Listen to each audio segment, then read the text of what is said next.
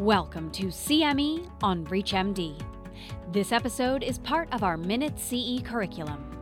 Prior to beginning the activity, please be sure to review the faculty and commercial support disclosure statements, as well as the learning objectives. I'm going to share uh, with you a case of a CTEPH patient, and um, I, I, think it will generate a lot of good discussions. Um, this is a 20 or 21 year old female who doesn't have a history of significant comorbidities who presented to the emergency department with worsening dyspnea and hemoptysis. And when you go into her past medical history, the only thing that uh, we could get out of uh, her was that two years before uh, be presented to the emergency department, she was told she had a pneumonia, um, after which she was treated with antibiotics but had persistent dyspnea since then, which has been progressing over time. Uh, her previous workup was uh, unremarkable, and the exertional dyspnea was attributed eventually to anxiety. There's no uh, personal, uh, personal or family history of venous thromboembolic events. And when in the emergency department, she has a CT angiogram concerning for pulmonary embolisms and an echocardiogram consistent with severe pulmonary hypertension. So I'll show you some of the uh, tomography results. You'll see first that the pulmonary artery, the main pulmonary artery is, is dilated, and you'll see some severe kind of narrowing of the the, pulmon- the left pulmonary artery um, very you know very proximally. Uh, you see some degree of airspace disease as well. Um, when you look at the vasculature of the lung, you see that the right seems a little bit more hypervascular, and there's really no vessels that we can see. There's no contrast being seen on the left lung. Um, when we look at the right pulmonary artery, um, kind of in the mid segment, right away, there's a severe stenosis again. Um, and when we look at the um, coronal cuts, you'll see that there's a lot of um, collaterals around the pulmonary artery. So the that's a little bit more of the the, the findings. Um, I'll show you the lung windows. Um, we can see here on the left that the left lung is very hypovascular compared to, to the right one.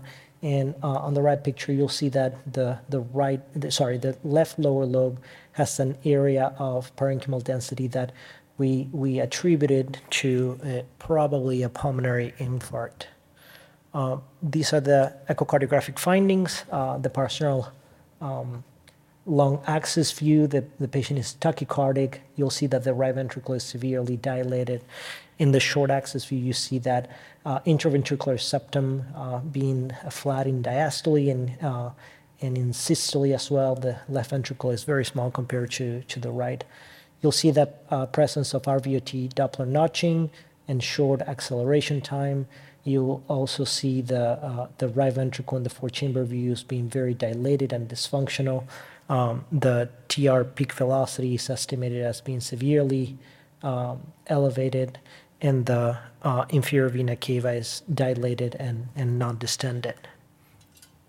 So consistent with severe pulmonary hypertension, I think that we can agree that there's many findings that makes us think that this is precapillary. Um, we, after discussion, we, we, we have a, a, high suspicion that this is not an acute pulmonary embolism, but rather that this has been present for some time. We order a VQ scan, and just to show you that the, the left uh, the left lung has a decreased ventilation, especially in the left lower lobe, in that area that we saw parenchymal abnormalities. But there is a very significant decrease in perfusion on the left lung compared to the right. Um, and, uh, and, I want you to kind of remember this picture because the, the right lung appears quite abnormal, but uh, it may not be the case. Um, we proceed to further evaluation of CTEPH. We do this pulmonary angiogram. This is the right lung in a frontal view. You see in the mid segment this severe stenosis that we saw on the um, on the CT angiogram, and also we see decreased perfusion throughout the entire left lung. Um, and in the uh, oblique view, um, we see that severe narrowing, but also uh, more severe distal narrowing uh, as well. This is the left lung. Um, just to give you, this is the main pulmonary artery is just this segment right here. It's severely obstructed. There's actually no perfusion whatsoever to the left lower lobe. And, this is the oblique view that, shows that there's severe stenosis and also total occlusions. These are the hemodynamics. The right atrial pressure is 16, and that's uh, severely elevated. Uh, the right ventricular pressure is 110 over 11 with an EDP of 20. The pulmonary artery pressure is 111 over 47 with a mean of 71. The wedge was normal at 12. The cardiac output was 2, and the cardiac index was uh, 1.3. And the pulmonary vascular resistance was 30. And I have to say that's not the highest that I've seen. So um, we, we discussed the, the the case in our uh, multidisciplinary meeting, um, we agree that something doesn't completely fit the picture, and um, and we try to look for those zebra diagnoses. Our radiologists go through the CT pulmonary angiogram, and, and they say this is you know there's nothing else going on. Um, this is CTEPH, um, and we decide to take the patient for a pulmonary endarterectomy. Uh, John reviewed the images and they says, you know, this is pretty proximal disease. I'm going to be able to to to take um, to to make this patient feel better because I'm going to reach out and remove a lot of clot. But once uh, John gets into the pulmonary arteries, there is no clot. And what he finds is that there's multiple stenosis and occlusions that are noted uh, that appears to be a constriction phenomenon rather than intravascular obstruction, and there's a fibrotic appearance to the arteries. What you can see there is my reaction when I when, when I heard what what happened, um, and uh, this is probably how how John felt, uh, more like Captain Sully uh, taking control of the of the aircraft without without engines.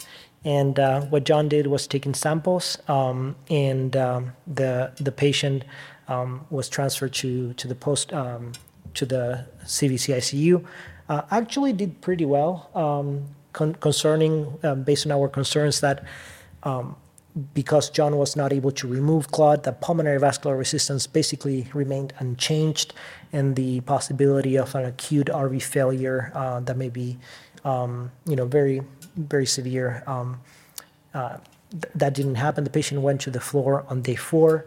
Um, we consulted basically every single specialty in the hospital. Um, and uh, we had a CT of the neck, chest, abdomen, and pelvis with contrast. Um, and we looked at every single other major artery, and we did not find any other evidence of stenosis. So the biopsy results come back, and it shows a granulomatous vasculitis consistent with isolated pulmonary artery Takayasu arteritis. Um, the patient is given high dose steroids and infliximab in the hospital. Then his transitions transition to oral steroids and methotrexate as an outpatient. And, um, and this is the diagnosis isolated Takayasu arteritis of the pulmonary arteries.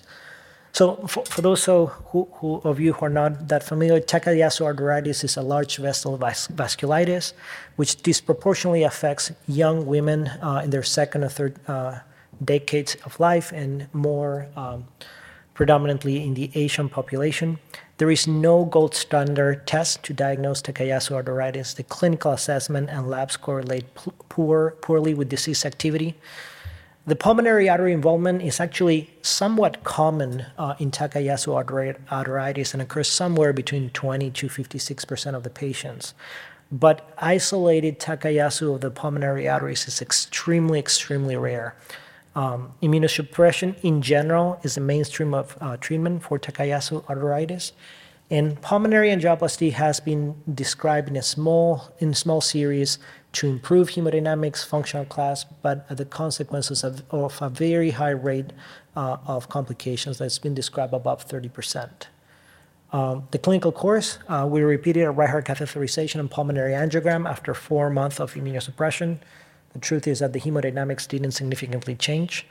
Uh, the pulmonary anatomy did not significantly change. Uh, we proceed with optimization of the hemodynamics. We started tadalafil and macitentan. The patient significantly improved in, uh, in symptoms and RV function. The right ventricle is still mildly dysfunctional, um, and we're planning to start parenteral prostacyclins. Um, we've been discussing with multiple colleagues around the, the globe, and the truth is that there's, there's really no consensus on how to to treat this. Uh, and we are considering uh, in the very early phases to um, do balloon pulmonary angioplasty once the hemodynamics are, are optimized. Um, just want to bring up a few differential diagnoses when you're thinking about CTEPH cases. Um, C, uh, CTEPH, when we talk about it, we're presuming that the obstruction is related to blood clot, organized uh, thrombi, but there's a lot of other medical conditions out there that can cause uh, vascular obstruction of the pulmonary arteries. Uh, I'll have you think about pulmonary artery sarcoma, especially when the disease is very unilateral. Um, and I will um, say that one of the, the tests that is more helpful in, in this condition is getting a, an MRI of the pulmonary arteries that would show that that lesion is uh, vascularized uh, and it has significant enhancement compared to a chronic clot that should not be significantly vascularized.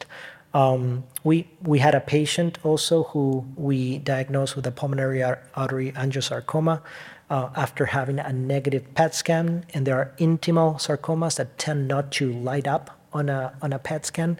Um, so um, a cardiac MRI is, is, a, is a very hel- helpful test.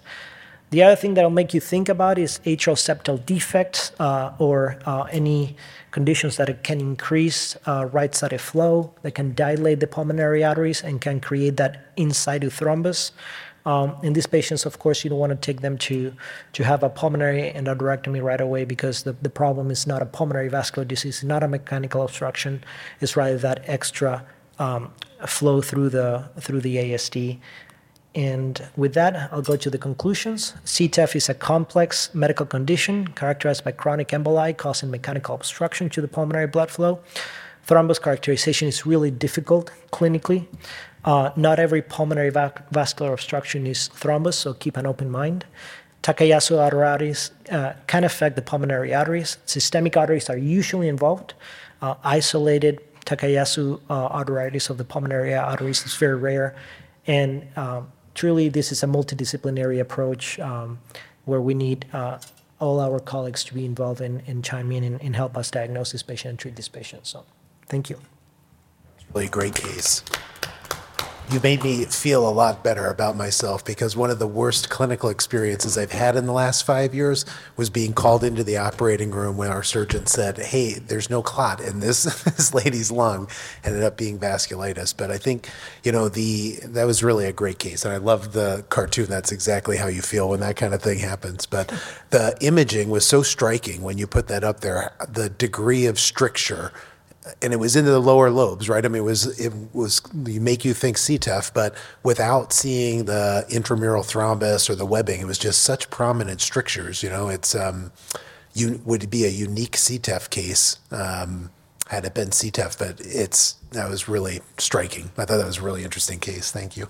Yeah, it is. This is my patient, right? Yeah. I, I, I remember the day that Jonathan called me when he operated. Like, I, I mean, both of our stomachs sunk. Yeah. Um, and, and you know, in reality, if you don't do this once in a while, you're not doing enough Yeah. enough endarterectomies. It's you know, it's just like an appy, and and the goal is you hope everyone learns. And I think about what I might have done differently in her case, and you know, maybe I'll be more attuned to it if this happens again. Very rare if this happens again, and you know, I don't know if MRI would be useful or if we would get inflammatory markers or that sort of stuff.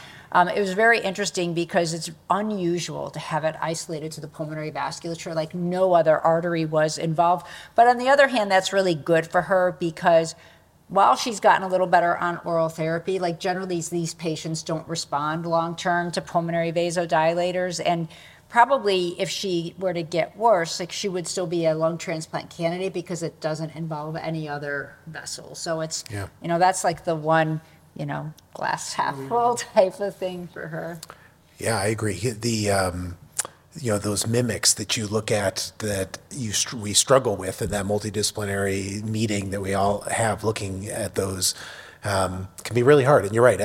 Ultimately, in our case, the, looking back in retrospect, right, we came back and said our, our patient's lesions were predominantly bilateral upper lobe. Like she had no perfusion to the bilateral upper lobes, maybe a little bit of changes in the bases. And we went back and forth about like, well, that's odd for CTEPH to have upper lobe, only upper lobe disease and not lower lobe disease, MRI her. And ultimately we came to, said we have, got to give her a chance. We think this is clot. We can't rule it out. The other big mimic that we struggle with is the fibrosing mediastinitis patients, where they come in and you're like, those perihilar um, findings are they intravascular clot? Are they compression? It can be really challenging sometimes. And you know, not only within the institution, sort of all the groups coming together, but like you said, reaching out to colleagues and saying, what do you really think of this before you take the patient to the operating room is important.